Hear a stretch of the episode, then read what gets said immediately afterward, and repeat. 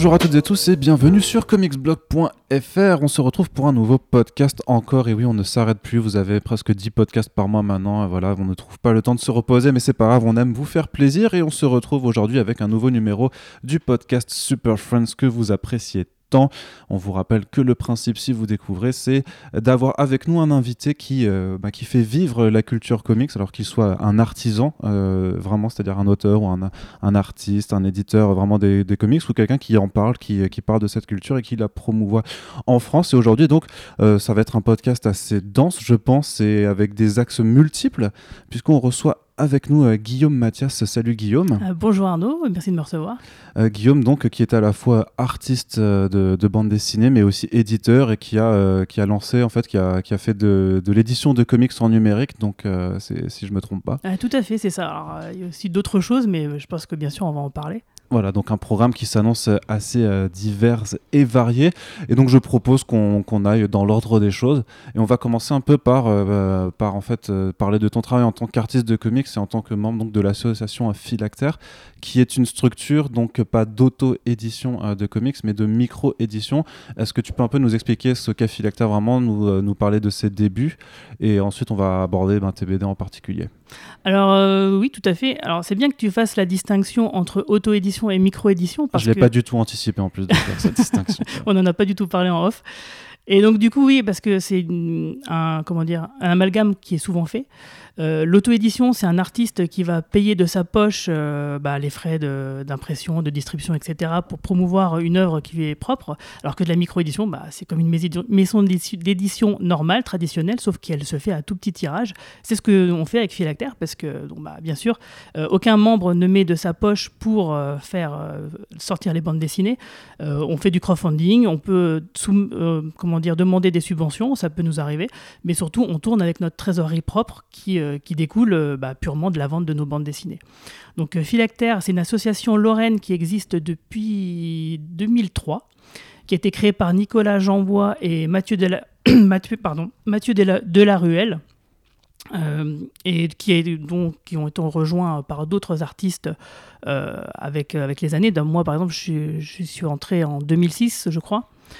Euh, où euh, bah, en fait il y avait plusieurs. Dans Philactère, c'est une association donc Lorraine qui promouvoit la, qui promeut la bande dessinée euh, Lorraine en Lorraine et aussi la bande dessinée de Lorraine dans toute la France. c'est-à-dire que donc on avait deux axes, c'est-à-dire soit on faisait des, on participait à des salons en faisant des ateliers BD. par exemple, Jeunesse et Sport nous a souvent sollicité pour qu'on réalise des ateliers, des stages pour, pour diverses personnes, pour leur apprendre qu'est-ce que c'est qu'une bande dessinée, comment en écrire une, en dessiner une, peu importe. Euh, donc ça, il y a ça. Et ensuite, bah, la publication pure. Donc on a commencé par euh, Nancy. Donc un petit jeu de mots à Nancy, parce que bien mmh. sûr, euh, le siège à la base, la source, c'était la ville de Nancy. Donc euh, Nancy, euh, donc il existe à présent 16 numéros. Euh, c'était un peu notre laboratoire. C'était un peu, voilà, on mettait un peu de tout. À partir du moment où on jugeait que c'était qualitatif, on le mettait. Donc du coup, il y a plein de BD complètement hétéroclites qui ont donné, ben, plein de, BD qui sont, qui ont eu leur propre titre, notamment Sperman de Fonichon. Donc c'est une pastiche de l'univers des super-héros, mais euh, comme j'aime le dire, c'est un, un, chaînon manquant entre Rocco Siffredi et, et, et Superman, donc c'est Superman sans le U, donc Superman. Hmm. Euh, donc avec plein de, blagues euh, bien graveleuses et bien sympathiques. Ça me fait penser à Sticky Pants un peu, du coup, ou pas du tout C'est proche ou pas? Hmm, bah, C'est dire à dire parce que je, trouve que Superman a vraiment son identité propre parce que au niveau du style graphique, ça se rapproche un peu de Fluide Glacial, de ce que pourrait faire un Meister, mais avec des, des connaissances assez, quand même, des, des clins d'œil assez poussés sur l'univers des, des super-héros. Par exemple, il y en a un, il s'appelle la vessie verte. Euh, donc, faut pas prendre les vessies pour des lanternes. Euh, vous voyez le jeu de mots. Et en fait, son super pouvoir, c'est bah, un peu la même chose que Green Lantern, mais sauf que lui, il faut que sa vessie, elle soit tout le temps remplie par de la bière. Hmm. Euh, sinon, ça peut pas marcher. Donc, tu vois le, genre un peu de délire que, que ça peut avoir. C'est de l'humour très haut, très très haut, effectivement. Voilà. Et, en fait, euh, cette bande dessinée-là est parue euh, au, préalable dans Nancy, et puis devant le succès euh, qu'elle avait, ben, Fonichon a décidé de faire son propre, son propre titre. Donc il a sorti deux fascicules, et puis bon, maintenant on est en route vers l'album sur les pas donc, de Bertrand Keftorian, donc ça on y reviendra tout à l'heure. Donc voilà. Du coup, juste pour, je t'arrête deux secondes, mais Nancy, si j'ai bien compris, c'était un magazine Voilà, c'était un, un- En- un- Et de, de nature anthologique, en fait, avec plusieurs, plusieurs auteurs ça. et artistes qui, qui font leurs histoires dedans.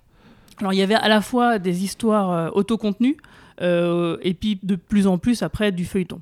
Ce qui fait que bah, du coup a un peu périclité euh, ces dernières années parce que finalement, bah oui, le feuilleton c'est quand même difficile d'accrocher les gens sur bah, une revue qui est hétéroclite où il y a que quelques pages d'un artiste qu'on aime bien et que s'il y a que cette histoire-là qui nous intéresse et puis qu'en plus elle est à suivre, il faut voilà, il faut acheter régulièrement. Enfin, c'est un peu, c'est un peu compliqué, donc du coup, on se tourne un peu plus vers des, des revues plus thématiques, Euh, notamment la première qui, a eu, qui est sortie dans 2006, euh, VHB, Vampire Hunters Brigade, Brigades au pluriel, euh, avec euh, donc en scénariste Locorst, Florent Baudry, qui est le trésorier de l'association, et, et plusieurs co-créateurs, dessinateurs, dont Mathieu Delaruelle, dont je parlais tout à l'heure. Bon, je ne vais pas tous les citer parce que sinon je vais en oublier. Ouais. Mais en gros, l'idée de VHB, c'est no- notre premier entre guillemets French comics. Donc et- à l'époque, euh, c'était pas encore, il n'y avait pas encore cette mouvance qui, est- qui est arrivée avec euh, manga, avec euh, Oblitea, North Star Comics, etc.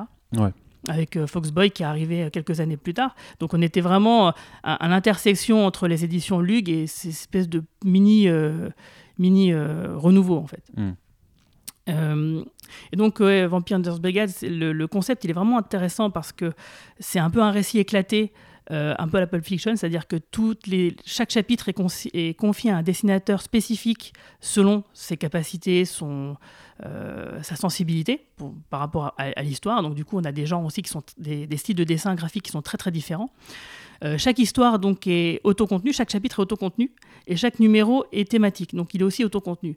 Hmm. Sauf que il y a une frise chronologique. Et si on remet tous les chapitres dans l'ordre chronologique, une deuxième histoire beaucoup plus importante euh, se dessine et donc on a deux niveaux de lecture. Donc ça se passe dans un univers, dans une uchronie euh, futuriste ou rétro-futuriste, où en fait, euh, depuis des décennies, les vampires et les créatures de la nuit bah, ont éclaté au grand jour et puis finalement vivent en, en coexistence avec les humains dans une méga mégalopole. Et bien sûr, les forces de police qu'on suit, principalement les VHB, euh, bah, pour pouvoir rivaliser avec les créatures de la nuit, bah, ils ont euh, des équipements, euh, des armures voilà, qui, qui leur permettent d'appréhender bah, Mhm. des vampires, par exemple. Et donc, c'est vraiment et un, un gros travail de design qui a été fait. Enfin, c'est vraiment un- une série que moi j'apprécie beaucoup. J'y ai participé pour deux numéros. Et du coup, moi, ça m'a donné envie de créer ma propre revue, donc Les aventures de Bertrand Kefterian. Mais ça, je pense qu'on y reviendra tout à l'heure. Mhm. Je pensais mieux de faire une pause là-dessus. Et voilà. Et donc, du coup, après, par la suite, on, a, devant le succès donc, de ces numéros thématiques, on a continué. On a fait, un- par exemple, une série euh, de strips humoristiques euh, qui sont faits par euh, Bria Reos. C'est son, son nom, son nom d'auteur, euh, qui s'appelle Bande de rats. Euh, donc c'est de l'humour un peu euh, l'humour un peu noir ou comme on dit quand on essaie de les vendre sur les stands qu'il faut se dépêcher de les, de les acheter avant qu'ils soient interdits par la censure parce que bon il y a- vraiment c'est pareil de, de l'humour un peu qui gratte qui gratte Ouais. beaucoup et bon qui moi me fait beaucoup rire mais que si c'était sur Twitter peut-être par exemple ça n'irait ça pas du passera tout plus. et donc voilà donc ça, ça, ça marche très bien c'est très euh, très demandé donc du coup euh, on en a fait quatre euh, Parce que du coup, c'est quoi votre modèle de. Enfin, justement, vous, vous sortez ces magazines, c'est, euh, vous les proposez du coup sur des stands, mais après, vous les.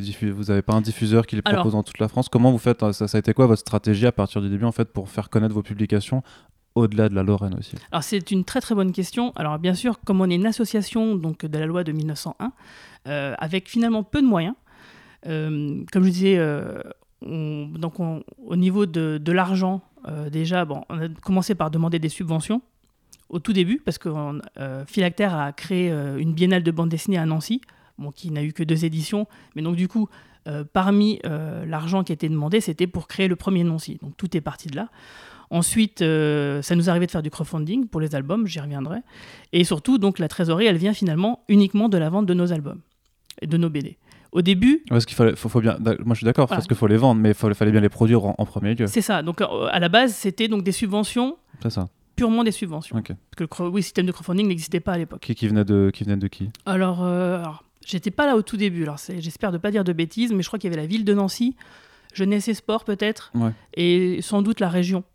D'accord, non, vraiment. Donc, euh, des... Voilà, c'est des vraies subventions euh, qui rentraient dans un cadre euh, particulier. Par exemple, Jeunesse et Sport, ça s'appelle les défis jeunes, par exemple. C'est à moins de 30 ans que tu as un projet qui est viable, qui soit culturel ou qui soit peut servir la société, peu importe la forme que ça peut revêtre. Non, mais c'est bien de voir qu'il y a eu quand même le gouvernement à différents, à, ah, différents niveaux qui a pu soutenir ah, la, création de bande dessinée. Là-dessus, alors je sais pas comment ça se passe ailleurs, mais en tout cas en Lorraine, bon maintenant le Grand Est, euh, on a toujours été quand même assez soutenu par le centre original du livre, euh, notamment par exemple à Angoulême, euh, ils nous payaient nos stands.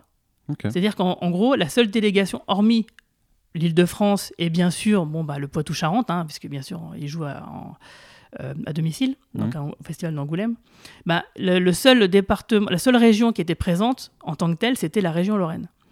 Et donc du coup, en gros, bon, on se débrouillait de, pour tout payer, c'est-à-dire euh, pour venir, s'héberger, le transport, enfin tous les frais annexes, ils nous payaient juste le stand, ce qui était déjà énorme pour nous parce que sinon on ne pouvait pas se le payer euh, comme ça. Mm.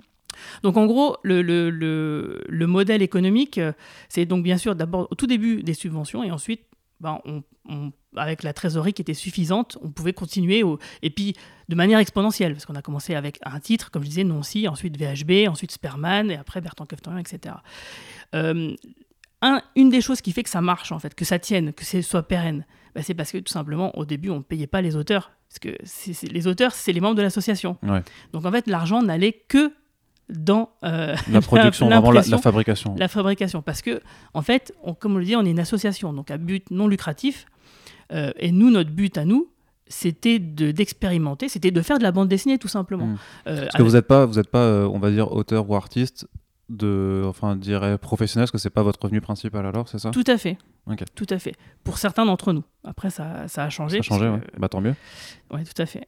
En fait, euh, voilà, donc au début, c'est ça qui fait que c'est périn, quoi. C'est que euh, on, on, se payait pas vraiment nous-mêmes, on payait vraiment que les, les impressions. Et plus, euh, avec, avec les années, bah, du coup, là, ça, a changé. C'est que euh, grâce à Florent Baudry, qui a beaucoup travaillé là-dessus, justement, pour ensuite euh, faire les déclarations à la GSA, enfin, faire les contrats, enfin, tout ce mmh. qui est embêtant, quoi. Toute la partie administrative qui nous bouffe beaucoup de temps, ce qui fait qu'aussi, on ne sort pas autant de BD qu'on aimerait, parce qu'on a aussi tout ce travail-là euh, bah, qu'il faut qu'on fasse nous-mêmes, finalement. donc, cette, là, c'est en train de changer. Donc, du coup, oui, il y a, des droits d'auteur qui sont payés. Alors, c'est sûr, c'est pareil, c'est trop peu pour que les gens puissent en, vivre. Euh, mais euh, voilà, la démarche, elle existe et c'était important pour nous euh, de valoriser les, auteurs et de dire voilà, on fait ça, on fait ça pour le plaisir à la base. À la base, l'argent, enfin en tout cas, je parle pour moi, hein, je, ne parle pas au nom des autres, mais en, tout cas pour moi, l'argent c'est la cerise sur le gâteau. Mais à mmh. la base, si je fais ça, c'est parce que j'ai envie de le faire. Ça m'amuse de dessiner, de, ensuite de, de, produire, de créer la bande dessinée, ensuite d'aller la vendre. C'est passer des, week-ends en salon, j'espère que ma femme ne va pas écouter ce podcast, euh, passer des week-ends en salon, j'adore quoi. Mmh. C'est pour moi, il y en a qui vont jouer au foot, voilà, tous les dimanches, bon ben moi je vais, je fais en salon, dédicacé. Euh, donc voilà, c'est ça qui fait que ça, ça fonctionne. Euh, c'est aussi, par exemple, dans les cas des albums, ben, on vend tout. On n'a pas de, on va pas au pilon. dire tant que la oui, les gardez, on les garde tout et on vend jusqu'à la dernière exemplaire. parce qu'on n'a pas d'objectif on se dit pas, oh là là, il faut absolument qu'on en vende tout le stock, euh, les 1000 là, il faut qu'on les ait vendus cette année. Voilà, si les 1000, on les a pas vendus dans l'année, ben, ça sera sur deux ans, c'est pas grave. Et on se fout pas la pression là-dessus. En gros, ce qu'on fait, c'est que on regarde l'argent qu'on a, tous les ans quand on fait l'AG, on regarde l'argent qu'on a et qu'est-ce qu'on peut faire avec. Voilà. Et donc, du coup, euh, c'est pour ça que des fois, on plus, des années, c'est plus ou moins fast. Bon, on est quand même sur une pente ascendante. Euh, donc, pour l'instant, ça se passe plutôt bien. À votre rythme, du coup, sans, sans obligation, sans, Voilà, parce qu'en fait, la, primeur, c'est plus qu'est-ce qu'on a envie de faire, qu'est-ce qu'on a envie d'expérimenter, euh, qui a envie de faire quoi, quel projet. Par exemple, là, on a sorti un album qui s'appelle Inga euh, de Anne-Sophie. Euh, qui, bah, c'est un projet sur lequel elle, travaillé, elle a travaillé longtemps. On en a sorti quelques-uns, ça se vend plutôt bien. c'est quoi votre tirage moyen du coup? Alors c'est difficile à dire, mais en gros, je peux te dire que ça varie entre 400 et 1000. D'accord, ouais. Avec, mais c'est difficile à répondre à ces questions parce que souvent il y a des rééditions. Aussi. Donc, euh, des fois, euh, euh, notamment, ça, arrive, ça arrivait sur Bertrand Keftorian et sur VHB. euh, bah, ah, il nous manque tel numéro. Ah, c'est dommage, on n'a pas. Du coup, VHB, il y a huit numéros qui sont sortis jusqu'à maintenant. On n'a jamais la collection complète en entier. À chaque fois, il faut en ressortir 1000, etc. etc. Ce qui fait que, bah, mine de rien, si on, on regarde un peu, si on prend un peu de recul, bah, on a quand même des centaines de lecteurs, voire des milliers. Mhm. Et bah, ça, ça fait vraiment, ça, ça suffit parce qu'on a zéro, zéro moyen de, de promotion, par exemple. C'est quoi la promotion qu'on fait? C'est sur Facebook, sur Internet. Ouais, j'allais dire que l'avènement de- des réseaux sociaux a dû quand même bien vous aider à ce Ouais. niveau-là, puisque quand vous avez démarré, enfin en 2006, c'était pas encore. Enfin, à pas fait. du tout ce que c'est Ouais. aujourd'hui. C'est vrai. Bah, à l'époque, euh, euh, y avait on avait un forum, qu'on a toujours d'ailleurs, mais bon, il fallait cross-poster sur les forums, etc. C'est vrai que les réseaux sociaux, ça nous a un petit peu aidé là-dessus. J'ai même créé une application mobile, bon, qui maintenant euh, est obsolète, hein. donc vous pouvez la désinstaller hein, si vous l'avez téléchargée, euh, je vous en voudrais pas, qui nous a aidé aussi. Bah, quand on était à Angoulême, par exemple, on organisait des jeux, on faisait des chasses au trésor avec de la géolocalisation, avec des pushs, enfin, on, faisait en sorte d'avoir beaucoup d'événements et d'aider, etc. D'ailleurs, j'ai fait aussi avec euh, Zone 57, euh, donc Bertrand Kefterian, dont, dont je parlais tout à l'heure. On avait carrément fait une espèce de Pokémon Go, mais avec des extraterrestres qui étaient cachés chez les, commerçants à Metz avec la géologue. Tous les jours, les gens devaient les checker. Donc, en gros, c'était une vraie mise en abîme. Les gens pouvaient se projeter, enfin, être des traqueurs d'extraterrestres comme dans la BD. Et euh, bah, le premier qui, qui, qui, prenait donc en photo un extraterrestre, donc c'était un roll-up que, que je planquais, que je déplaçais tous les jours chez les commerçants du centre-ville, il gagnait un cadeau. Bon, manque de bol, c'est arrivé au moment des attentats de Charlie, donc du coup, le niveau de la, Ouais, du plan com, c'est ouais. complètement foiré. Mais sur la fin, ça a quand même bien marché. Et les gens étaient, étaient assez demandeurs de, de ce genre d'interaction, en fait. Parce que nous, ce qu'on essaye de faire à chaque fois, c'est d'être innovant dans, dans ce qu'on propose. Tu parlais de crowdfunding avant. Est-ce qu'on peut faire un aparté dessus? C'est à partir de quand vous avez envisagé ces solutions et qu'est-ce que ça vous a- qu'est-ce que tu trouves que ça que ça vous apporte? Alors, le premier crowdfunding qu'on a fait, c'est pour les aventures de Bertrand Kefterian en 2014. Donc, euh, la série euh, dont je suis auteur, euh, créateur, dessinateur, et donc avec Carlos Rodrigo, qui est le scénariste, Cé- Céline Labrier, qui est donc ma femme, qui est ma coloriste et qui est donc devenue professionnelle suite à ça. Euh, avait aidé aussi avec Nicolas Tonnet, Loïc Musy et énormément d'autres personnes. Je ne vais pas tous les citer. Non, mais c'est bien. bah, au de- moins, ça montre que tu veux créditer tous les gens qui travaillent avec toi. voilà, par exemple, la, couvert- la couverture de- du dernier album Zone 57, euh, c'est Loïc Music qui l'a fait euh, sur, un- sur la base d'un de mes crayonnés. En fait, euh, je fais une petite parenthèse vite fait. Euh, je voulais la faire moi-même en entier en, en peinture numérique. Euh, je lui envoie pour lui demander quelques conseils. Je fais Ah, moi, à ton avis, qu'est-ce que t'en penses? Comment je pourrais l'améliorer? Il me fait Non, mais je vais, je vais te la faire en fait. Mm. Et heureusement qu'il l'a faite parce que quand je vois ce que j'avais fait, finalement, ça n'aurait pas donné pareil. Euh, parce que Loïc Musis, ouais, c'est un illustrateur qui est assez connu dans le monde de- du, du jeu de rôle, et, etc. Ok. Et de l'illustration. Et donc le crowdfunding, le premier, il a été fait en 2014 euh, parce qu'à la base, euh, ben, les aventures de Bertrand Kefterian euh, fonctionnent en, par quatre. C'est-à-dire que donc on, on- on dit qu'on fait du comics chez Philactère, entre guillemets, du comics à la française, par, pour plusieurs raisons. Déjà parce qu'on on les sort en fascicules. Et, et ensuite, c'est feuilletonnant. Donc il y a, on a vraiment le récit à l'américaine au niveau du découpage, Ça, c'était euh, c'était vraiment voulu dès le départ Depuis ou- le départ. Bah oui, parce que déjà, de base, Nancy avait cette forme-là. VHB avait, a eu cette forme-là. C'est, c'est- en fait, c'est Florent le Baudry qui, finalement, l'a impulsé. Et c'est, pour- c'est parce qu'il l'a fait que je me suis dit, bah, tiens, moi qui aime les comics, je peux le faire aussi, du coup. Mm. Et donc, voilà. Donc, euh, les quatre premiers numéros de Bertrand Kefner forment un arc narratif complet. Et donc, du coup, je me dis, bah, c'est toujours embêtant parce qu'il nous manque toujours un numéro, comme je disais tout à l'heure. Le mieux, ça serait de les regrouper, de faire un, TPB, donc. Un, un album en dur. Et, euh, donc, du coup, bah, la meilleure façon de le faire, c'était de le tirer à, grand, faire un grand tirage. Et puis, bon, bah, finalement, on, à Philactère, on avait la capacité, la trésorerie de le faire, les capacités techniques, enfin tout, quoi.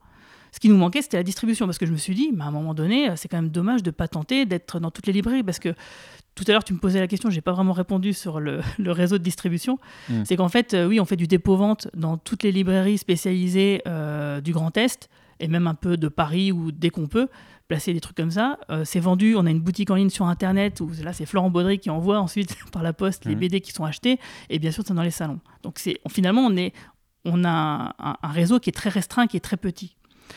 Et donc, du coup, c'est pour ça qu'à ce moment-là, je voulais l'augmenter, de, passer par un vrai réseau de distribution et d'aller dans toutes les librairies de France. Donc, du coup, comme on n'avait pas cette capacité, en fait, de, pouvoir dialoguer avec un distributeur, parce que on peut pas aller voir un distributeur lui dire Eh, j'ai un album, est-ce que tu veux bien le distribuer? Non, non, il faut en avoir plusieurs euh, pour être sérieux, pour être. Enfin, je veux dire, c'est normal. Donc, du coup, la solution, ça a été de s'associer à une maison d'édition euh, locale euh, qui était du coin de, Toul, de Gondreville, qui s'appelait Kotoji. Bon, qui existe toujours un peu, mais enfin, qui existe de moins en moins, hein, d'après ce que j'ai compris.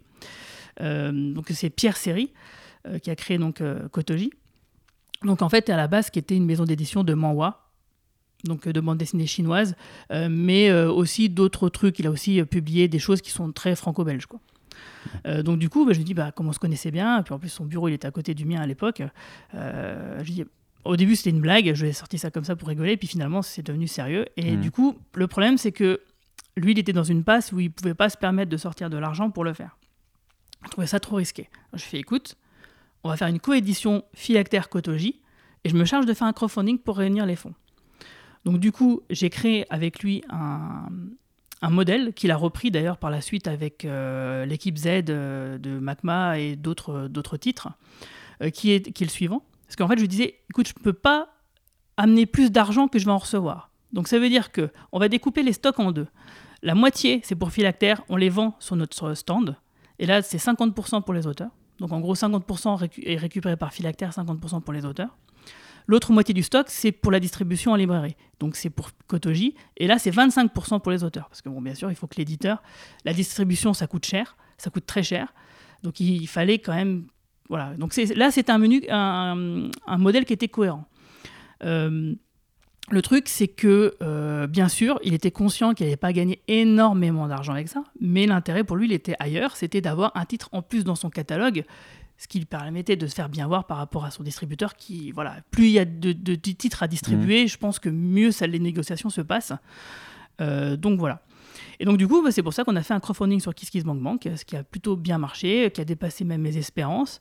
Donc du coup, on a pu sortir en 2015, début 2015, les, aventures de Bertrand Kefterian, donc un album de 96 pages, euh, et qui s'est plutôt bien vendu, à tel point que bah, du coup, comme il y a la sortie de Zone 57 qui est sortie donc là depuis quelques jours en librairie, euh, bah, il faut ressortir ce premier numéro qu'on présente comme une préquelle, hein, puisque là du, coup, ça sera édité chez Weta, coédité Philactère et Weta, donc non plus Kotoji. Donc du coup, là d'abord, on a sorti Zone 57, qui est le deuxième arc narratif et le dernier.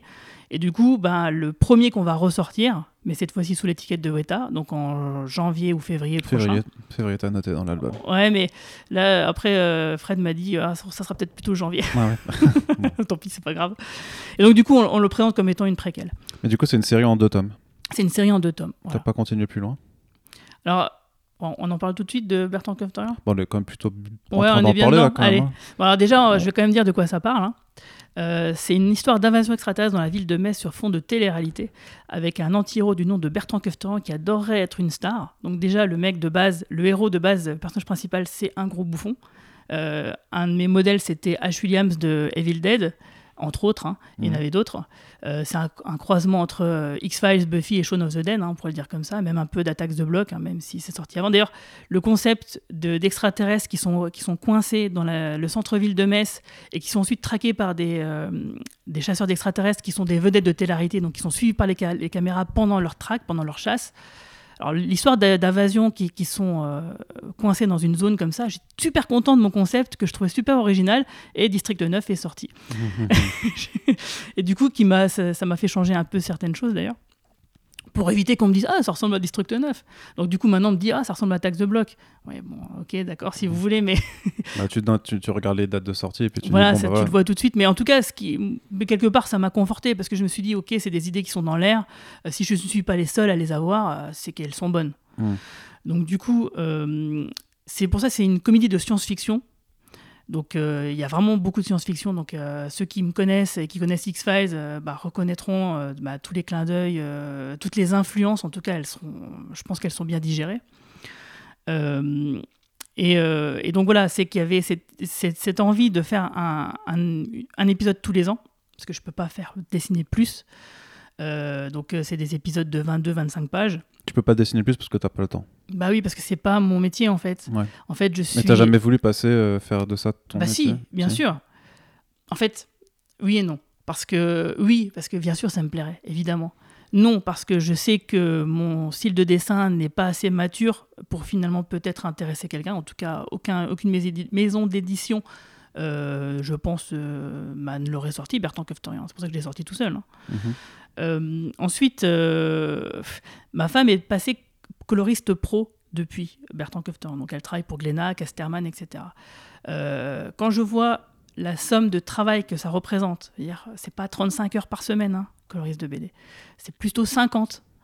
Et quand je vois comment c'est payé, euh, je me dis, bon, c'est un peu dur quand même.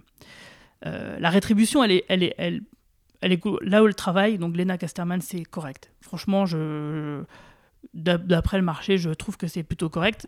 c'est deux des plus grosses maisons d'édition voilà, euh, en France, donc heureusement c'est correct. C'est pour ça, c'est clair. Mais disons qu'elle est très perfectionniste, donc elle passe, à mon avis, plus de temps qu'elle ne devrait peut-être sur ses pages. Euh, bon, c'est un, autre sujet. Mais donc, du coup, c'est vrai qu'elle elle, travaille, elle est vraiment très, très méticuleuse et c'est pour ça qu'elle, finalement, je pense qu'elle est assez appréciée euh, des éditeurs. C'est parce qu'elle travaille vraiment très bien. Euh, elle a des choix de couleurs qui sont vraiment excellents et voilà, elle y passe vraiment beaucoup, beaucoup de temps pour, la, pour le voir. D'ailleurs, c'était dur pour moi de venir parce que là, elle a deux albums à terminer mmh. et il faut bien quelqu'un qui s'occupe du petit. Euh, en tout cas, si elle t'écoute, là, elle, sera contente. non, je suis pas sûr parce qu'elle elle, hein. déteste que je parle de son travail, que je parle d'elle. Elle, est, ah très pudique. donc, euh, ouais. bon, tant pis. On s'excuse. J'assume. Euh, et donc, je, voilà, je, sais que c'est dur financièrement. j'ai le comment dire, l'amour de l'art, c'est bien, mais bon, il faut quand même payer le loyer aussi. Donc, on peut pas être à deux artistes entre guillemets dans le couple. Il faut choisir. Donc, comme elle, elle est vraiment douée pour la couleur, il valait mieux que ce soit elle qui se lance à 100% dedans. Et moi qui suis, bon, bah, je suis bon en dessin, mais pas assez pour bah, finalement intéresser, entre guillemets, un grand éditeur, mmh. bah, il valait mieux que, que ça reste une passion. Euh. Et puis de toute façon, comme je, disais, je fais tellement d'autres choses à côté de toute façon, j'aurai pas le temps parce qu'il y a plein de choses dont on va pas parler. Hein. Je vais faire une liste vite fait pour que les gens comprennent un peu. Euh, par exemple, des, BD comme ça euh, que j'imprimais sur les, la photocopieuse du CDI, je fais ça depuis le collège où j'en vendais des centaines déjà, où je caricaturais les profs, ce qui faisait que j'avais quelques soucis des fois quand ils se présentaient aux élections cantonales. Euh, j'ai été scénariste, scénariste pardon, journaliste pour les séries, sur des séries et et cinéma pour plusieurs revues comme L'écran fantastique, euh, euh, Toxique, etc. Euh, j'ai été aussi dirigeant du fandom, du plus grand fandom de X-Files pendant 10 ans, donc il y a déjà 20 ans. Quand il y avait un fandom de X-Files Voilà, c'est pas. Je dis quand il y avait un fandom de X-Files. Ouais, il existe toujours, mais c'est vrai qu'il est très, très, très. Il n'y a plus trop d'actualité non plus. Non, il n'y a plus trop d'actualité, et puis la fin a dégoûté tout le monde. Donc, et, mais bon, c'est pour dire, voilà, à 20 ans, il y a 20 ans déjà, euh, bah, j'avais 20 ans, d'accord. Euh, bah, j'étais déjà à fond dans tout ce qui était Internet, etc. J'ai fait une émission de radio euh, qui a duré 6 mois sur les séries télé, sur une radio locale, bah, il y a 15 ans, etc. etc. Donc, donc j'ai créé plein de sites Internet, enfin j'ai fait plein de choses. Je suis jamais inactif, j'ai toujours envie, de... j'ai fait des vidéos YouTube, j'étais un peu YouTuber quand il y a eu Twin Peaks, Star Trek, X-Files, enfin, je suis toujours toujours quel, ah, avais fait il me semble que tu avais fait des vidéos euh, pour Sci Fantasy. Euh. C'est ça, ouais, elles étaient euh, relayées par Manu sur Sci Fantasy. donc toute la saison 3 de Twin Peaks, effectivement, j'avais fait ça. Oui, oui, Twin Peaks.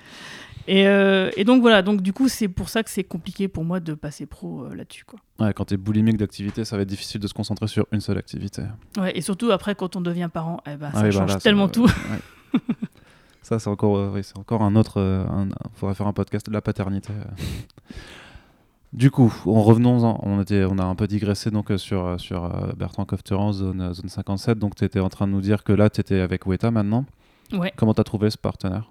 En fait, c'est une maison d'édition qui. c'est aussi une petite maison d'édition, du coup? Ouais, mais quand même plus grosse, plus, ou plus grosse que nous, quand même.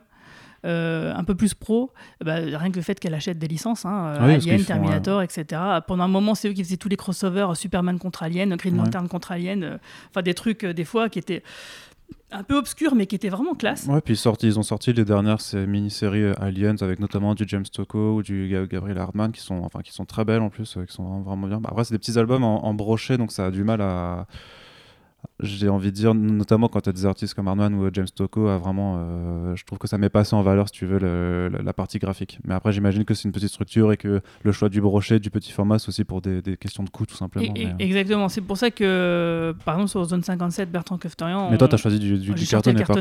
et que c'est vrai que c'est une galère parce que c'est un surcoût. Euh, mais euh, sur les salons, j'ai bien remarqué que ce qui se vendait le, le mieux, C'est le cartonné. hein. pour le grand public en tout cas, c'est Ouais. le cartonné.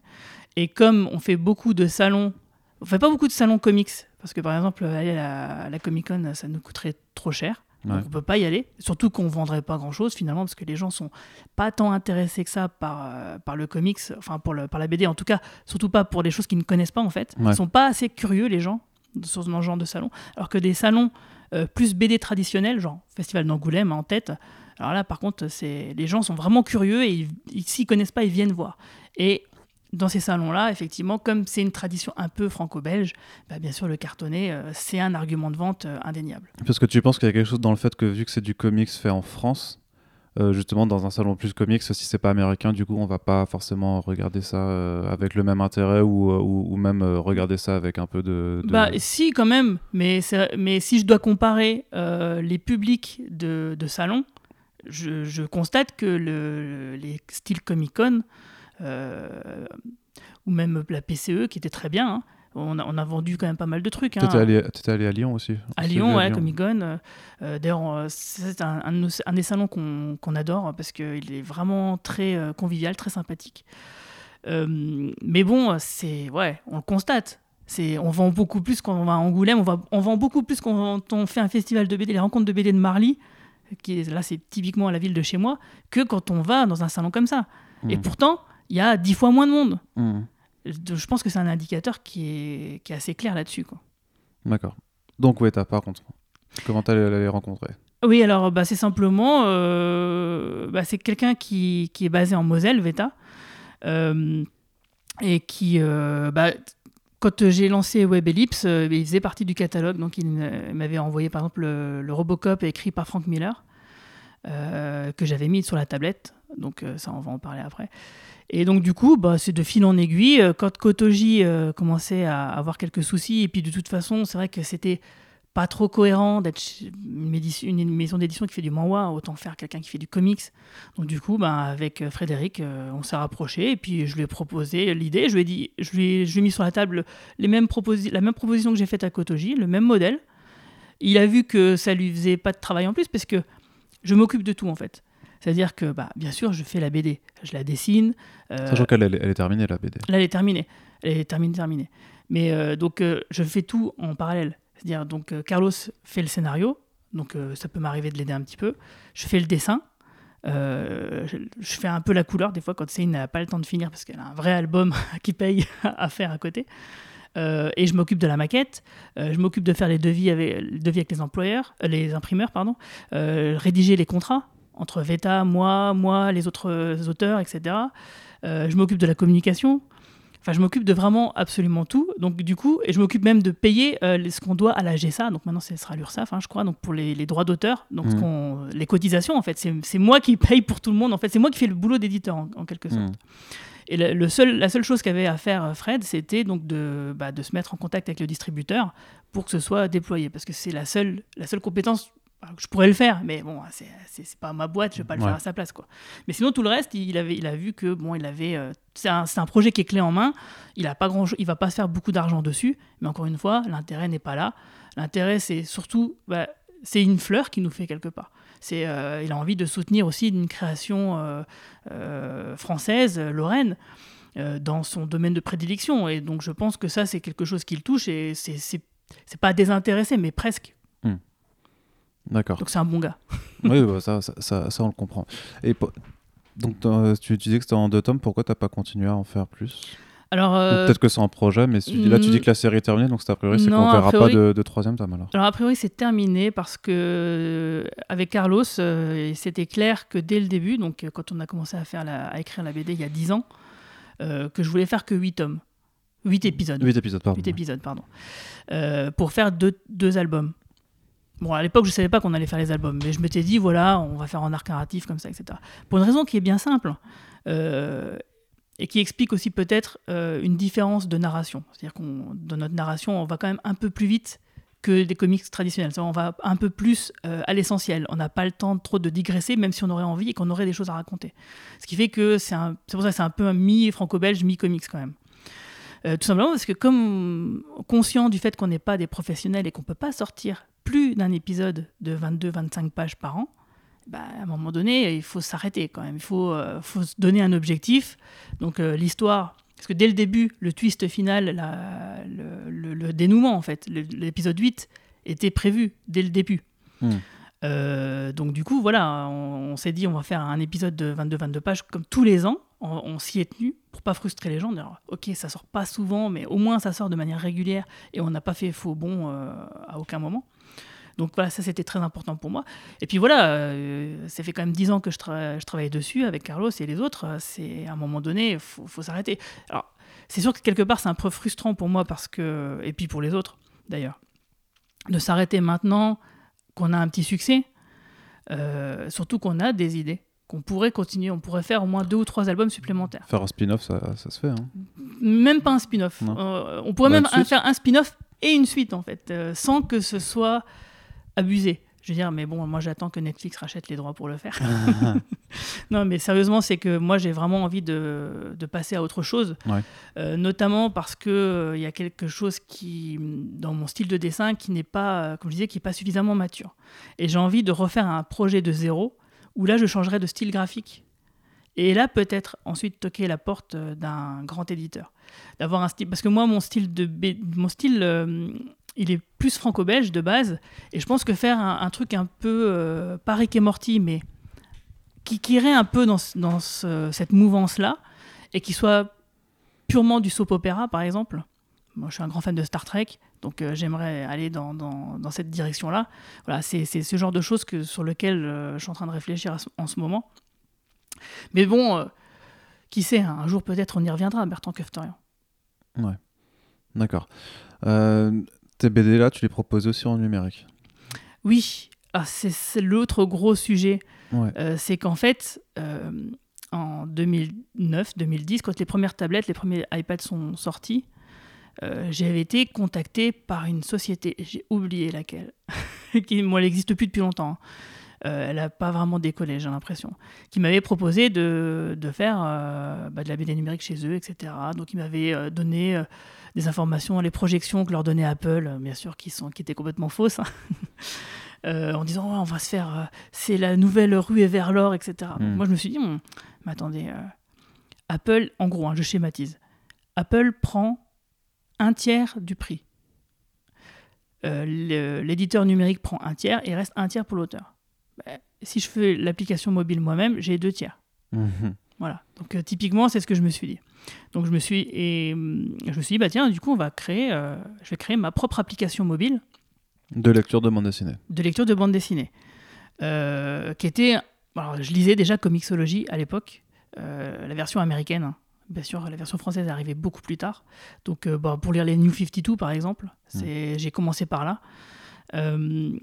Et donc, du coup, on s'est un peu inspiré de Comixology, même si on a créé beaucoup plus de choses par la suite. Euh, pour, pour faire ça. Il euh, y avait une raison autre qui était de bah, j'ai envie de promouvoir ma, ma, ma propre bande dessinée, c'était aussi de promouvoir celle des autres. Promouvoir VHB, bon, Sperman, pour des raisons évidentes, bah, c'était pas possible. Apple ne, ne, pouvait pas. D'ailleurs, j'ai dû censurer. parce qu'en fait, on a un quota de pénis euh, dans les, euh, les, revues phylactères pendant un moment. Et en fait, oui, il y a eu des scènes que j'ai dû censurer dans VHB. Par exemple, il y a une scène de douche où il y avait quand même beaucoup de pénis à masquer. Donc heureusement, il y avait euh, de la brume de, des douches. Donc ça m'a, mmh. on a dû faire ça. pour passer la validation d'Apple, parce que bien sûr, tout ce qui est nudité, c'était strictement interdit. Donc, euh, une des raisons, bah, c'était ça, c'était promouvoir ma BD et celle des copains, et puis de devenir un vrai éditeur numérique, parce que je me disais que c'était le moment. Euh, parce que euh, vous en parlez souvent dans vos podcasts, que j'écoute toujours d'ailleurs, sur le numérique, c'est que le numérique à la base, c'est pas censé remplacer la librairie, mais plutôt le kiosque, et on le voit, de, c'est devient de plus en plus vrai. Alors moi, c'est un discours que je tenais déjà il y a presque dix ans maintenant. Euh, où je disais justement, avant on avait euh, Pif Gadget, on avait Métal Hurlant, on avait Pilote, on avait le journal de Tintin, on avait énormément de, une offre très très grande dans le kiosque en bande dessinée qui était de la, pré- la prépublication, parce qu'en fait les albums c'est c'est n'arrivé qu'après, Mhm. euh, bah, comme aux États-Unis ils font d'ailleurs, ils sont en train de suivre ce chemin-là aussi. Euh, et donc du coup je m'étais dit bah tant qu'à faire, autant euh, varier, euh, varier les choses et essayer de remplacer, comme on sait que le kiosque va mal, on le savait déjà il y a 10 ans et c'est encore pire maintenant, euh, du coup bah, peut-être que le numérique va pouvoir aider ça. Et mon idée c'était de faire comme ce que fait Sequence City actuellement, c'était de faire euh, un abonnement 3 euros par mois et euh, toutes les semaines il y avait une BD qui sortait qui est en prépublication. Donc il y avait Bertrand Keftorian, il y avait VHB, il y avait Steam West de Frédéric Pomchon qui, euh, qui a- Qui fait, euh, qui a fait euh, Boulevard des Monstres avec fait. Paul Jenkins. ouais. Donc du coup, bah, donc, sa, sa BD Steam West, ensuite elle a été éditée par Kotoji et c'est ce qui lui a permis ensuite de se lancer, de faire bah, tout le succès qu'on lui connaît aujourd'hui. Donc salut Fred si tu m'écoutes. Aussi Grégory Lay euh, qui a fait donc une BD en numérique, après qui a c'est un, un artiste de la région qui est assez connu aussi dans l'illustration et qui fait une BD qui s'appelle Jeanne d'Arc, Jeanne d'Arc D-A-R-K. Euh, une, BD vraiment sympathique aussi, un peu horreur, euh, style slash Goonies Mhm. et qui ensuite fait un crowdfunding et qui l'a édité en papier, etc. Donc en fait, finalement, j'ai le but c'était de mettre le pied à l'étrier de certains artistes un peu comme moi, qui étaient un peu euh, voilà dans la même situation, pour les aider ensuite à, à démarcher, parce que là, il- les éditeurs pouvaient voir qu'ils avaient déjà réalisé des projets, euh, ils pouvaient même peut-être même les éditer, parce que dans les contrats c'était écrit qu'ils avaient complètement la possibilité d'éditer, euh, enfin s'ils signaient, par exemple si, euh, je sais pas, j'ai dit une connerie, Dargo voulait signer Steam West à Fred, ben, il avait le droit. Je, je l'autorisais. Au contraire, c'était c'était le but. C'était le but, ouais. C'était le but. C'est comme un, un- un tremplin. Exactement. Un festival tremplin, tu sais, pour les groupes de musique, pour être. euh, exa- C'était exactement le but à la base. euh, et aussi bah, le fait d'expérimenter les choses. Euh, puis aussi cette histoire de donc d'abonnement, c'était aussi inédit à l'époque. Euh, on a fait quand même beaucoup, beaucoup de choses. Donc c'est une des motivations aussi, c'est qu'il y avait un licenciement économique qui pointait le bout de son nez euh, pour moi. Euh, donc du coup, euh, je me suis dit, bah, ça va m'aider à trouver du boulot, et ça a été le cas. J'ai été embauché par une boîte qui s'appelait MyAphone, qui s'appelle Snake maintenant, pour laquelle je travaille toujours, qui a racheté la technologie donc de WebEllipse, de l'application WebEllipse, qui avait été développée avec Thierry Marx. D'ailleurs, j'ai oublié de le dire, faut pas que j'oublie quand même, c'est lui qui a codé, qui s'est fatigué à, à suivre mes consignes pour développer l'application donc tablette et smartphone Webellipse qui n'existe plus, par contre. qui n'existe plus. Ouais, donc j'ai arrêté il y a un an. Je dirais pourquoi la, le- la BD numérique, ça n'a pas trop marché. Euh, en fait, euh, oui, donc voilà. Et donc euh, le- la techno a été rachetée par Snake, qui ensuite a essayé de la vendre en marque blanche, notamment Urban Comics, à leur tout début. On- Donc on a créé. Qu'est-ce que c'est alors pour, pour ceux qui nous écoutent et qui connaissent pas forcément ce jargon En tout cas, particulièrement ce terme, c'est-à-dire quoi Revendre en marque blanche? Bah, C'est-à-dire que, par exemple, bah, Comixology l'a fait d'ailleurs, pour euh, Marvel aux États-Unis, hein, si je ne me trompe pas. Euh, bah, c'est simplement, on, on vend une technologie euh, à une société en, en mettant ses couleurs à elle. On fait, on fait, on- bah, c'est ça, c'est par exemple, si on vendait l'application WebEllipse à Urban Comics, ça aurait été la même application, sauf qu'avec les couleurs d'Urban Comics et son contenu, et elle, elle lui appartenait, elle, elle peut la gérer quoi. C'est- On, on vend la technologie en fait. D'accord. ouais. Euh, Comme une sorte de droit d'utilisation. c'est ça, c'est Mm. tout à fait ça. Et donc, du coup, on avait fait une proposition à Urban à l'époque, et bon, bah, finalement, ça n'a pas abouti parce qu'ils n'ont pas pu avoir les droits numériques. C'est dommage parce qu'on avait. Donc, moi, j'avais une application Urban Comics avec euh, les New 52 euh, qui euh, que j'avais casé moi-même. C'était super. et, et donc, voilà. Donc, bah, j'ai fait beaucoup de choses justement pour, pour WebEllipse pour essayer de faire en sorte de sortir ce modèle euh, de le faire émerger. Alors du coup, j'ai proposé, euh, par exemple, à Xavier Fournier de lui faire une version numérique euh, de Comic Box qu'on pourrait Ouais. vendre dessus. J'ai contacté plein de gens. Alors en fait, le truc, c'est que je voulais quand même rester un tremplin, donc créer mon propre contenu. Je voulais pas racheter des trucs qui existaient déjà ailleurs. C'est finalement peut-être ce que j'aurais dû faire, tu vois, parce que euh, je- on s'est lancé en même temps que BD Buzz, euh, qui a eu un, plutôt un grand succès, euh, avec qui on s'entendait bien d'ailleurs ou même pour- comme Sequence City, c'est dire ouais, aller voir les vraies maisons d'édition, leur dire écoutez les gars, venez chez nous, on le fait. Moi à l'époque, j'étais un- J'étais un peu foufou, hein. j'étais pas trop euh, levé de fond et trucs comme ça à l'époque, et j'aurais dû finalement. euh, j'étais trop, je m'étais dit, voilà, les gens ils vont être un peu curieux euh, des- de la BD numérique. et- Faut, faut jamais parier sur la curiosité des gens. C'est ça, c'est exactement Ça, ça. faut, faut s'y faire. Mais bon, j'ai quand même été content parce que des fois, quand il y avait pas, il y avait un jour férié et que la BD numérique n'était pas dispo sur l'application comme certains l'avaient imaginé, même si c'était prévenu qu'il n'y en aurait pas sur les réseaux sociaux, des fois je recevais des coups de téléphone.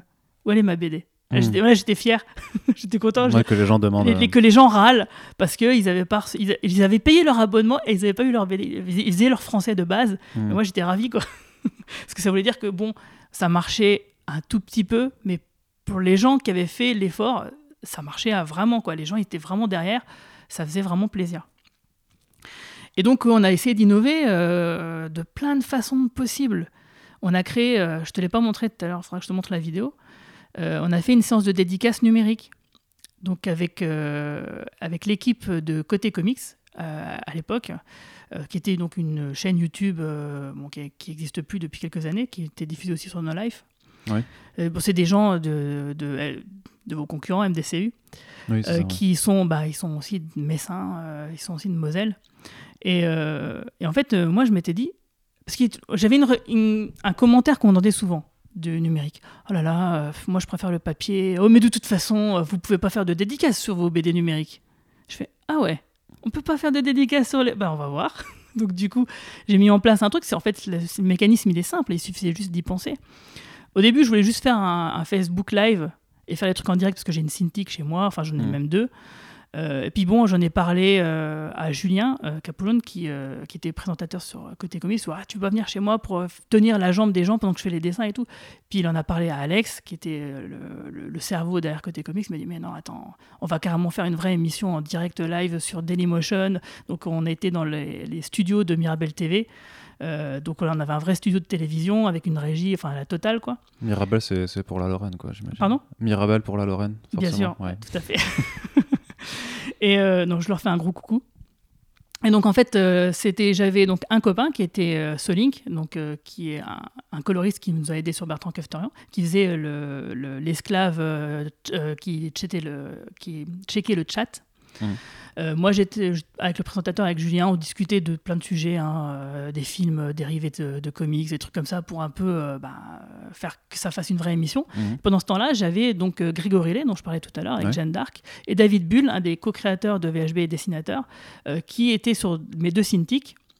Et donc, en gros, euh, les gens qui avaient acheté une BD sur WebEllipse, sur le chat, ils pouvaient faire une demande. Voilà, moi j'ai acheté euh, telle BD, j'aimerais ça comme dédicace. Donc Nico le disait, donc Solink disait euh, bah, à l'antenne, bon bah on a une telle demande de machin, nanana. Pendant ce temps-là, pendant que nous on discutait, ben, la caméra regardait les dessinateurs qui dessinaient directement sur la Cintiq. Dès que le dessin était fini, ça partait en régie. Il y avait Thierry Marx, donc qui m'a aidé à, développer l'application. Il récupérait les fichiers, il les foutait dans la base de données. donc il dupliquait la BD numérique que pour une personne pour pouvoir introduire cette BD, euh, la dédicace dans la BD numérique. La personne de chez elle, qu'elle soit à Marseille ou à l'autre bout de du monde, elle avait plus qu'à retélécharger la, la BD. Elle avait sa dédicace que pour elle. Donc on- nous on a fait ça en direct. Donc euh, je, peux, je te montrerai, euh, j'ai le replay euh, sur, sur ma tablette. Ça a donné une émission qui était plutôt sympa. On s'est dit ouais tiens c'est vachement innovant. Voilà, on va parler de nous. Eh, non pas du tout. On avait développé plein d'autres trucs. Par exemple, euh, tu es dans une case de Bertrand Kefterian, tu as un, un- un personnage qui lit le journal, tu double tapes sur la case, tu as la vraie page de journal, parce que j'avais fait un vrai journal euh, ouais. que tu pouvais lire en- entièrement. Enfin, tu vois, on a essayé à chaque fois de, de Pour réfléchir. à- apporter, en fait, pour jouer du support numérique, pour pouvoir apporter des choses que la BD papier peut pas apporter. Et, et par exemple, pour la sortie du premier album de Bertrand Kefterian, euh, ce qu'on a fait, c'est qu'avec la géolocalisation, toutes les personnes qui venaient à Metz avaient deux BD gratuites. Donc en gros, tu étais à Nancy, tu prends le train, sur WebEllipse, la BD, tu peux pas la télécharger gratos, tu es obligé de la payer. Tu es à Metz, c'est gratos. Donc on- à chaque fois, tu on essayait de réfléchir à, à plein de trucs. On a même vendu de la BD numérique en librairie. C'est-à-dire qu'on avait un code. euh, c'est pour ça d'ailleurs, on a fait des. euh, ah, comment ça s'appelle euh, de- Des ventes papier numérique, Ouais. tu vois, des duos comme ça. Et du coup, on a aussi vendu de la BD numérique directement dans les librairies. Donc, Mommy BD à Metz. Pendant un temps, on avait fait des. Comme des espèces de, de flyers cartonnés un peu classe, avec derrière une dédicace papier, dessinée directement dessus, et avec un code d'accès. Et donc, en gros, euh, c'est simple, on, on- on contournait Apple en faisant ça. C'est-à-dire que Apple pouvait pas récla- réclamer leurs sous puisque la transaction elle se faisait en dehors du système. Hmm. Et donc en gros, l'argent, les 35% que ne touchait pas Apple, c'était le libraire qui le touchait. Ça n'a pas beaucoup marché non plus. hein.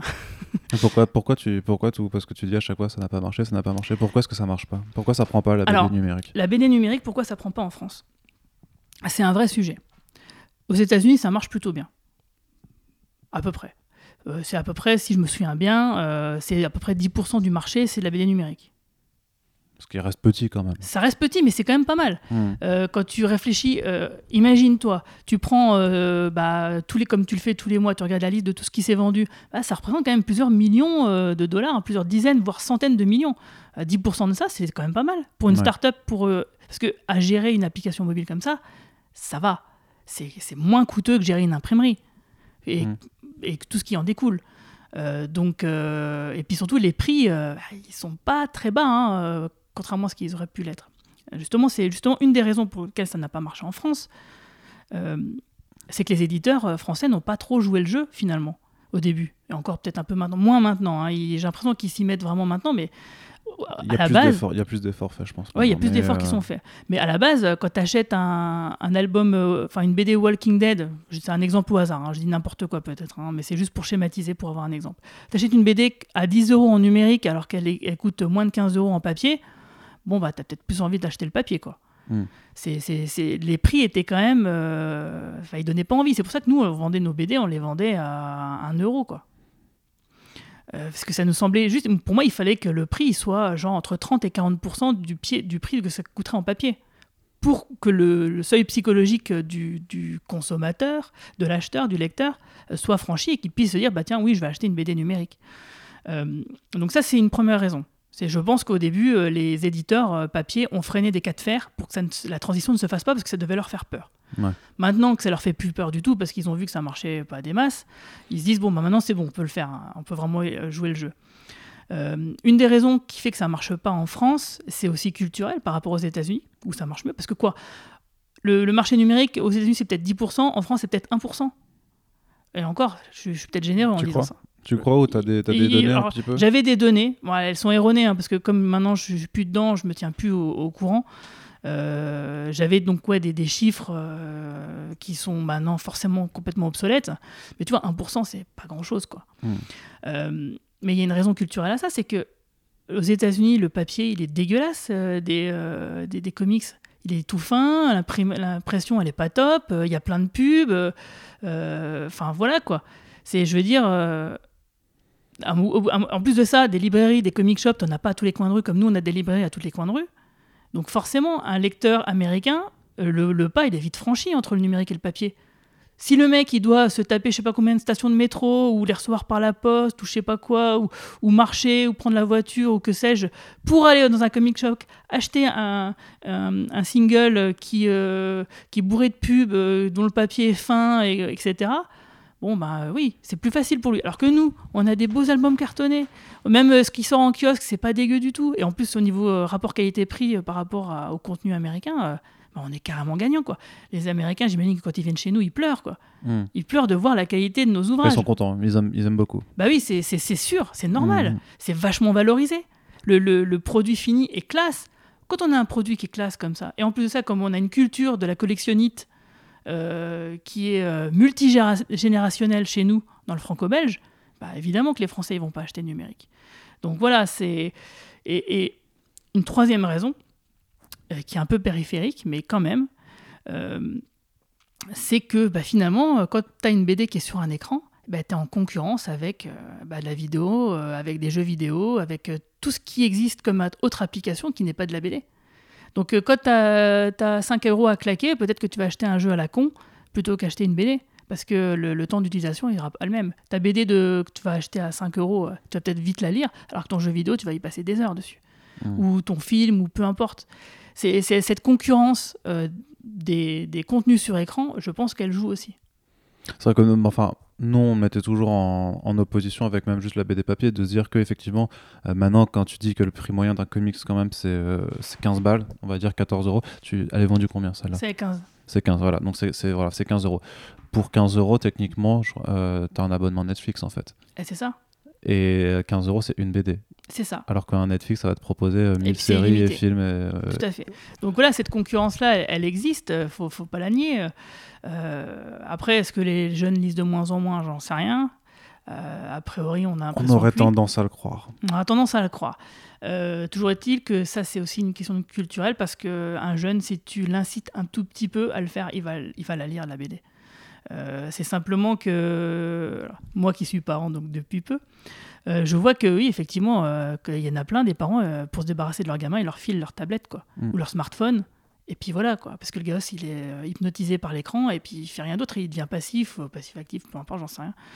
Euh, mais donc, du coup, il est omnubilé par ça. Et, voilà, moi, mon gosse, tous les soirs, je lui lis euh, deux, trois histoires, notamment du Spider-Man. Mm. Là, du coup, là, depuis peu, il, il s'est pris de, de passion pour le Docteur Octopus. Donc, j'essaie à chaque fois de lui trouver des, des petites BD euh, bon, qui sont pas trop, euh, pas trop dures et qui soient adaptées à son âge. Pour, euh, voilà, je lui lis donc des BD pour lui donner envie. Mm. Et je pense que c'est euh, ce genre aussi, ce passage de relais là, peut-être qui est en train de se, se- un peu de se casser la gueule euh, dernièrement. Ouais, mais parce qu'enfin, tu, tu parlais des jeunes, mais j'ai envie de dire que même les gens de notre âge ou les plus vieux, enfin, ont tout autant accès, je veux dire, euh, bah, aussi vrai. à Netflix ou au Cinoche euh, pour le même prix que, que pour la BD, quoi. Oui, mais si tu as Donc, commencé à lire de la BD, je pense Oui, que sûr. tu continues, même si tu le fais moins, tu, tu, tu continues. Il y a aussi une autre raison euh, à, à ça, c'est que les BD, elles sont aussi de plus en plus chères, et puis bon, bah, les, Mm. les gosses, ils ont pas trop de sous, et puis ils préfèrent donc du coup claquer ça en application mobile. Ouais. Comment tu comment as vu l'évolution un petit peu quand même du, euh, du, du marché numérique du coup avec tes différents essais et puis du, de voir que là tu as quand même maintenant avec euh, Isneo, avec Sequence City, de voir que ça, re- ça a l'air de repartir un ça petit peu. repart un petit peu, euh, j'ai l'impression pour une raison simple. Alors Sequence City, c'est pareil, hein, je, les, je les connais bien, ils sont très sympathiques. Parce qu'en fait, les- le catalogue de Web Ellipse, bah, du coup, comme j'ai vu que tout seul, j'avais un peu du mal, je l'ai mis sur d'autres plateformes. C'est-à-dire que les albums euh, de Web Ellipse, euh, ils étaient aussi disponibles sur Comixology, Sequence City, BD Buzz. Donc ça euh, c'est tous les albums qui sont produits par Philactère ou coproduits par Voilà, voilà, voilà. Tout ce qui était sur Web Ellipse était dispo ailleurs. Euh, sauf cas Ok. particulier où, par exemple, euh, quelqu'un qui, euh, Eric Perron, qui faisait Rage, euh, lui, il, il gérait sa barque tout seul, donc il était sur Web Ellipse, mais après, il gérait euh, ses, euh, sa, pré- sa présence sur les autres plateformes lui-même. Donc, euh, il faisait pas partie du catalogue de Web Ellipse à, proprement parler. Euh, donc ouais, je me suis, je me suis mis partout. Donc du coup, j'ai, pu voir mes ventes, mes propres ventes par rapport aux autres. J'ai vu que sur BD Buzz, ça vendait très très bien. Euh, parce qu'ils n'hésitaient pas à mettre en avant justement euh, bah, des titres un peu originaux comme nous, même s'ils avaient les humanoïdes associés, ils avaient plein de, de titres vraiment classe. voilà. Isneo, euh, c'est particulier parce que c'est média participation. Donc euh, les mecs, euh, s'ils perdent de l'argent, ils s'en foutent. Quoi. Ça fait, ils sont là depuis toujours. À mon avis, ils n'ont pas gagné beaucoup d'argent au début. Peut-être que là, ça commence maintenant. Mais bon, ils ont les reins solides. Ils peuvent, ils peuvent faire ce qu'ils veulent. Ils peuvent ne pas faire de casage, par exemple. Pff, peu importe. Ils sont, Mm. euh, je pense qu'ils s'en foutent. Et c'est normal, vu la taille de la boîte. Sequence City, euh, bon, bah, ils se sont lancés. Et puis au bout d'un moment, ils ont été rachetés par Leclerc. Donc, euh, ce qui leur permet, euh, leur donne accès à l'espace culturel de Leclerc, qui est un- donc une politique euh, commerciale développée par les supermarchés Leclerc depuis toujours. C'est d'avoir justement une offre culturelle euh, vraiment. Une, vra- une vraie offre en fait, où les mecs ils réfléchissent, où il y a un vrai libraire qui travaille au sein du, du- du supermarché, etc. Enfin, libraire slash Leclerc quoi. Hmm. Donc du coup, c'est ce qui leur permet forcément de pouvoir durer. Et puis de, pouvoir avoir accès à des trucs euh, classe. Quoi. Euh, BD Buzz, bon, euh, j'ai l'impression que c'est un peu plus dur pour eux parce que euh, voilà, ils reçoivent plus trop de, BD des, éditeurs, d'après ce que j'ai compris. Mais bon, ça a l'air de, bien tenir la route quand même. Mais il y a d'autres qui ont disparu, comme avec Comics, d'Aquafadas, qui était un des premiers, mais finalement, là, ils sont comme Web Ellipse, ils ont arrêté. Euh, et puis bon, bah, Comixology, ça a été racheté par Amazon. Donc là, de toute façon, comme on disait, le marché américain, il, marche très, il, il supporte très bien la, la boîte, donc il n'y a, a, pas de souci. Mais tu vois, moi, du coup, qu'est-ce que j'ai essayé de faire Euh, Je me suis rapproché du Crédit Mutuel, pour, euh, par exemple, pour le Freddy euh, euh, Comic Book. euh, merde, c'est le, le, le, premier vendredi de, du mois de mai où euh, les, BD, les comics font gagner des BD gratuites. Le FCBD Voilà, c'est ça. Donc euh, en 2012 ou 2013, je sais plus, avec le, le Crédit Mutuel, donc on, on a vendu euh, des centaines d'abonnements euh, que le Crédit Mutuel a dispatchés à, ils ont fait un concours, euh, et puis il y a plein de gens qui ont gagné, donc il y a des centaines de, de trucs qui ont été donnés. Donc en gros, Un abonnement à quoi? À WebEllipse à WebEllipse, Ok. ouais. Et donc du coup, j'ai récupéré beaucoup d'argent comme ça. Et j'ai pu re- redistribuer euh, le- en- au prorata des pages. En gros, c'est comme du coup, j'ai pris tout le catalogue, j'ai compté le nombre de pages, j'ai attribué donc le nombre de pages à chaque auteur. Et donc du coup, au prorata, j'ai pu donc donner une somme d'argent à tous les auteurs en fonction de cette grosse somme d'argent que j'ai reçue. Donc j'ai essayé de, dé- de développer ça aussi avec McDonald's. Euh, j'ai fait un- une opération pilote en Moselle, donc avec, euh, si je ne me trompe pas, une douzaine de McDo où en gros, les gens qui rentraient dans les McDo, ils avaient des BD gratos et un Sunday offert. Et euh, donc, ce pilote, cette opération pilote, bon, bah, évidemment, n'a pas séduit le siège, euh, visiblement. Ça, j'ai jamais compris. Alors que ça avait fonctionné Ça avait très bien marché. Ah oui, oui, euh, ça a super bien marché. Bah, moi, je voyais, hein, je voyais les Sundays qui, qui partaient. et puis les téléchargements qui se faisaient. Euh, Du coup, on avait un peu peur de la bande passante, tu vois, parce qu'on avait, un, on avait un petite capacité. Et on se disait, ah là, si on a trop, trop de demandes, euh, bah, il va falloir peut-être qu'on paye plus cher notre hébergeur. Bon, finalement, bon, c'est- c'est- ça s'est bien passé. Bon, mais bon, McDonald's France n'a jamais donné suite. J'ai essayé de développer ça aussi avec la SNCF. Euh, avant qu'ils eux-mêmes n'y pensent, c'est-à-dire de- d'avoir euh, des BD. euh, des- Là, ils offrent des romans. Tu sais, tu télécharges au Ouais. Wi-Fi de, la- de- de certaines gares et puis tu as des BD enfin, ou des, des romans qui sont offerts. Bah, je voulais faire un truc similaire.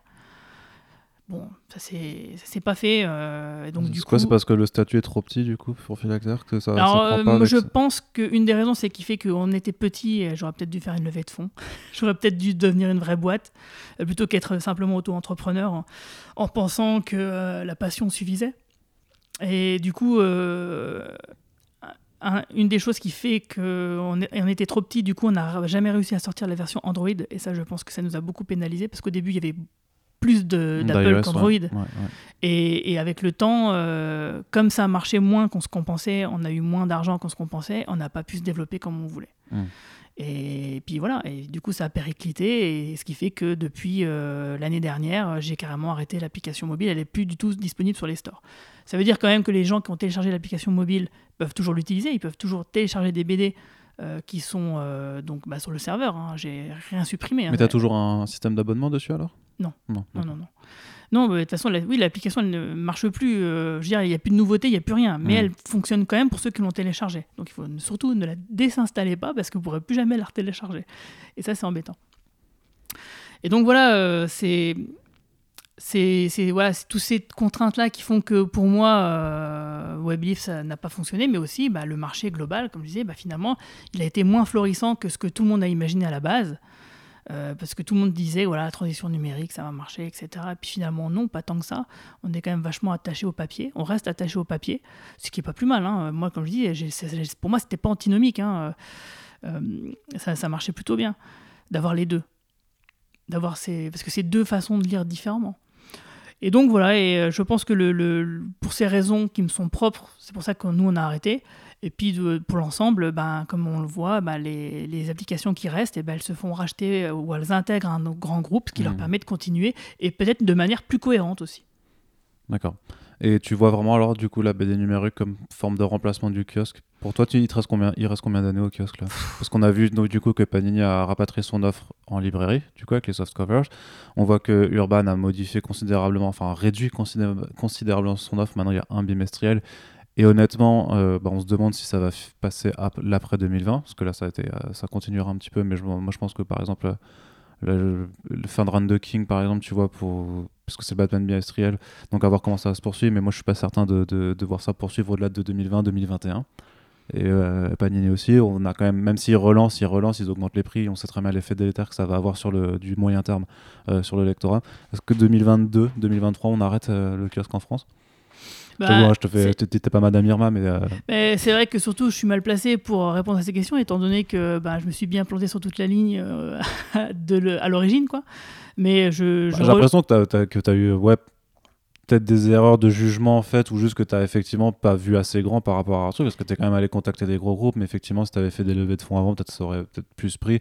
Mais euh, là, j'ai l'impression que de toute façon, les offres numériques qui fonctionnent maintenant, c'est parce qu'effectivement, tu as toujours derrière une énorme structure. euh, voilà, quand tu as l'éclair ou Média Participation qui fonctionne, oui, bah, effectivement, euh, ton application va, va, va plus pouvoir faire concurrence euh, avec Tout à les fait. autres. Peut-être tout, tout simplement qu'on est sorti aussi trop tôt. Euh, Mais je pense que c'est un, un mix de tout ça. Mais pour répondre du coup à ta question, je pense que je, je vais dans ton sens. Ouais. Euh, visiblement, ouais, il reste que quelques années euh, à tout casser, euh, malheureusement, pour le kiosque. Et, et ça, c'est vrai pour la BD, mais c'est vrai pour d'autres secteurs. hein. Il y a d'autres titres qui souffrent beaucoup. Voilà. Bah, tout ce qui est culturel, j'ai l'impression que ça, ouais, ça Donc, devient compliqué. c'est- Et ça fait- spécialisé surtout. hein. et- oui, exactement. Et ça fait un peu mal au cœur quand il y a certains magazines spécialisés oui, qui, qui ont du mal à, à joindre les deux bouts, alors que c'était euh, des piliers euh, dans leur domaine euh, de, pendant des décennies. Quoi. Du coup, est-ce que tu veux finir par un, un- un- un petit, euh, un, petit, euh, un petit message pro- autopromotionnel? Ah bah oui. Quand même, euh, pour, pour voir du coup, parce que voilà, tu as, Zone 57, le premier, le premier tome qui est sorti en librairie, ou qui sort en librairie.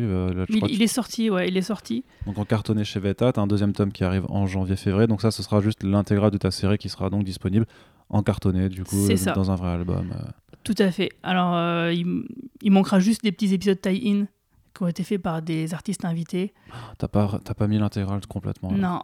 Quel non. escroc. Ah non, les tie-in ils ne sont pas, mais je pense qu'on va les ressortir en fascicules euh, regroupés, parce que bon, c'est 36 pages, hein, Mhm. il manque 36 pages, quoi, d'histoires complémentaires sur un personnage secondaire qui approfondit un peu l'univers. Donc il y avait Isma qui a participé, le- Léo Chiola, euh, Fed M, merde, j'oublie quelqu'un. Il y a ton goût, là, hein, fais gaffe. Euh, Zut. Ah, c'est bon. Ah, et si, et Morad Dermel, de Philactère. Ouf, ouf, j'ai oublié. vous, êtes Je- com- vous êtes combien, Philactère On est une vingtaine avec un noyau dur d'une douzaine de personnes. D'accord, ok. Mais il y, y a un petit turnover, mais le noyau dur, c'est toujours le même. Et donc, euh, oui, donc l'album euh, Bertrand Keftorian, Zone 57, est déjà en librairie, donc euh, il coûte que 15 euros, hein, il fait plus de 100 pages. En plus de ça, il y a 10 pages inédites qui ne sont pas dans les fascicules, par contre, qui sont un épilogue. La carotte. Voilà, c'est un peu la carotte, parce qu'avec Carlos, on s'est rendu compte, quand, on est, quand euh, Carlos a écrit l'épisode 4, euh, on s'est rendu compte que finalement, on avait besoin, parce qu'au début, il devait faire que 22 pages, puis après, il a fait 25, et puis après 27, et puis 30 finalement. Donc, euh, et malgré ça, il manquait encore, euh, parce que on avait prévu les choses depuis le début, mais la densité de ce qu'on avait à raconter, du fait que, comme je le disais, on- si on pouvait, là, les 8 numéros, on en aurait fait 16, en fait euh, pour que ce soit nickel. Mais je veux dire, moi, je, je m'y vois pas encore dans 10 ans. Quoi. Non, ouais. 2030, j'ai pas envie que ce soit la fin. Quoi. Ouais. C'est à un moment donné, il faut que ça sorte. Donc du coup, c'est pour ça qu'on s'est dit, bah, dans l'album, on va rajouter des pages supplémentaires qui permettront un atterrissage en douceur, euh, je, je pense, de la fin, qui est un peu euh, euh, c'est quelque chose qu'on nous a beaucoup dit, c'est que c'est assez haletant et que c'est ça s'arrête pas. Quoi. Il y a un bon on a tout le temps Bon envie de tourner rythme, les ouais. pages. Et sur la fin, euh, j'avais peur que ce soit trop brutal, parce que c'est un peu, euh, petit spoil, c'est un petit peu une fin ouverte. Euh, donc voilà. Donc euh, c'est euh, le deuxième arc narratif en réalité où là Bertrand Kefterian euh, a intégré une émission de télé-réalité qui s'appelle euh, le Tracker Ultime, qui se passe donc en zone 57. Donc la zone 57 bien sûr c'est le clin d'œil à la zone 51 euh, dans le Nevada aux États-Unis. Bien Et- pratique hein, que le 57 ce soit aussi euh, le Exactement. département. Parce que le 57 Ce c'est le serait numéro du- ça marcherait pas quoi. Non, exactement. c'est le numéro du département de la Moselle, bien sûr, où se situe l'histoire, mais c'est en la capitale de la Moselle et son centre. Et donc ça, ça, ça se mariait plutôt bien. Euh, donc là, du coup, euh, on suit Bertrand dans cette émission euh, où il doit affronter d'autres trackers en équipe. Enfin, les, les règles du jeu sont pas très claires, mais de toute façon, on- comme on les expose très vite, on ne s'est pas trop attelé là-dessus. Mais on, regroupe on retrouve quand même tous les, clichés un peu de la télé-réalité pourrie, enfin tout ce qui est Colanta, ce genre de trucs. euh. on, a des personnages qui sont inspirés de, de candidats célèbres de télé-réalité comme Samir, qui est un, un- un gars qui râle beaucoup, euh, Sandy Sanders, une Mhm. chanteuse aussi euh, de, du coin. Euh, voilà, donc on a même poussé le vice entre le premier numéro et le deuxième numéro en fascicule, quand ils sont sortis en 2015 et 2016. Euh, on a fait voter les lecteurs pour qu'ils éliminent un personnage sur Internet. Ah. Et on a tenu compte du choix des lecteurs. Donc il y a un personnage qui a été éliminé de l'émission, et bien sûr dans d'atroces souffrances, sinon c'est pas marrant. Et, euh, et donc voilà, ce- cet album euh, est disponible dans toutes les bonnes librairies de France. Donc euh, écrit par Carlos Rodrigo, dessiné par moi et colorisé par Céline Labrier, un petit peu Sonic et un petit peu moi, avec une couverture de Loïc Musy. Donc voilà, si vous aimez bien X-Files, si vous aimez bien Buffy, etc., je pense que ça devrait vous plaire. Et donc le deuxième album qui sortira en début d'année prochaine, euh, toujours chez Weta, Les Aventures de Bertrand Kefterian. Donc c'est en réalité le premier arc narratif et donc ici ça sera présenté comme étant une préquelle où là on suivra Bertrand Kefterian qui tente de devenir donc euh, d'intégrer une émission de télé-réalité parce que dans cet univers euh, donc il y a des gens qui sont habilités qui sont des stars de, de la chasse des extraterrestres et qui sont suivis par des caméras qui ont leurs propres émissions etc mais des amateurs peuvent s'y adonner aussi s'ils ont l'autorisation et donc Bertrand Kofterian fait partie de ces gens-là, sauf que c'est un gros bouffon, il n'y arrive pas, et il va y arriver euh, finalement par une mmh. voie assez détournée et pas très morale finalement. Ok, et pour la suite? Ben, pour la suite, euh, donc du là, on, on, a beaucoup de dédicaces. Euh, là, cet après-midi, je suis à Comic Corner. Euh, la semaine prochaine, samedi 23, je serai à Mommy BD à Metz. J'ai plein de séances de dédicaces qui sont prévues et donc bah, je vais réfléchir à ce nouveau projet de bande dessinée sur lequel j'ai envie de travailler. Euh, pour l'instant, je finis la sortie, parce que comme je disais, je, m'occupe un peu de tout. Donc là, il va falloir que je m'occupe un peu d'administration pour Zone 57, mmh. que je m'occupe de la communication et que je le vende un maximum. Donc je risque d'être un petit peu occupé avant de me mettre euh, sur un nouveau projet, mais j'ai hâte de m'y mettre. Ok, très bien. Eh bien, je te remercie, euh, Guillaume, pour cet entretien. Et euh, du coup, on va, on va sonner la fin de ce podcast Super Friends. Donc, euh, comme toujours, euh, voilà, que vous vouliez parler de micro-édition ou de transition numérique du comics, ben, on attend vos retours sur les sujets. si vous avez envie d'ajouter votre, votre avis en complément dans l'espace commentaire, bien entendu, les retours sur l'émission en tant que telle sont évidemment les bienvenus. on vous mettra le lien dans l'article le, sur ben, le site de, de Philactère. Vous pouvez retrouver donc toutes les BD dont on a parlé. Et pour le coup, ben, je vous dis euh, à très bientôt euh, sur comicsblog.fr pour le prochain Super Friends et les autres podcasts. On vous rappelle aussi que le soutien pour ces émissions qui sont rares sur les internets francophones, c'est par le relais, donc que ce soit vos partages, aller mettre des notes sur Apple ou sur Spotify aussi pour, pour encourager les gens simplement à nous écouter et donc voilà, à faire qu'on parle plus aussi également de, ben, de Zone 57 et de, de Philactère. Et donc je le disais donc à très bientôt sur Comicsblog. Salut Salut tout le monde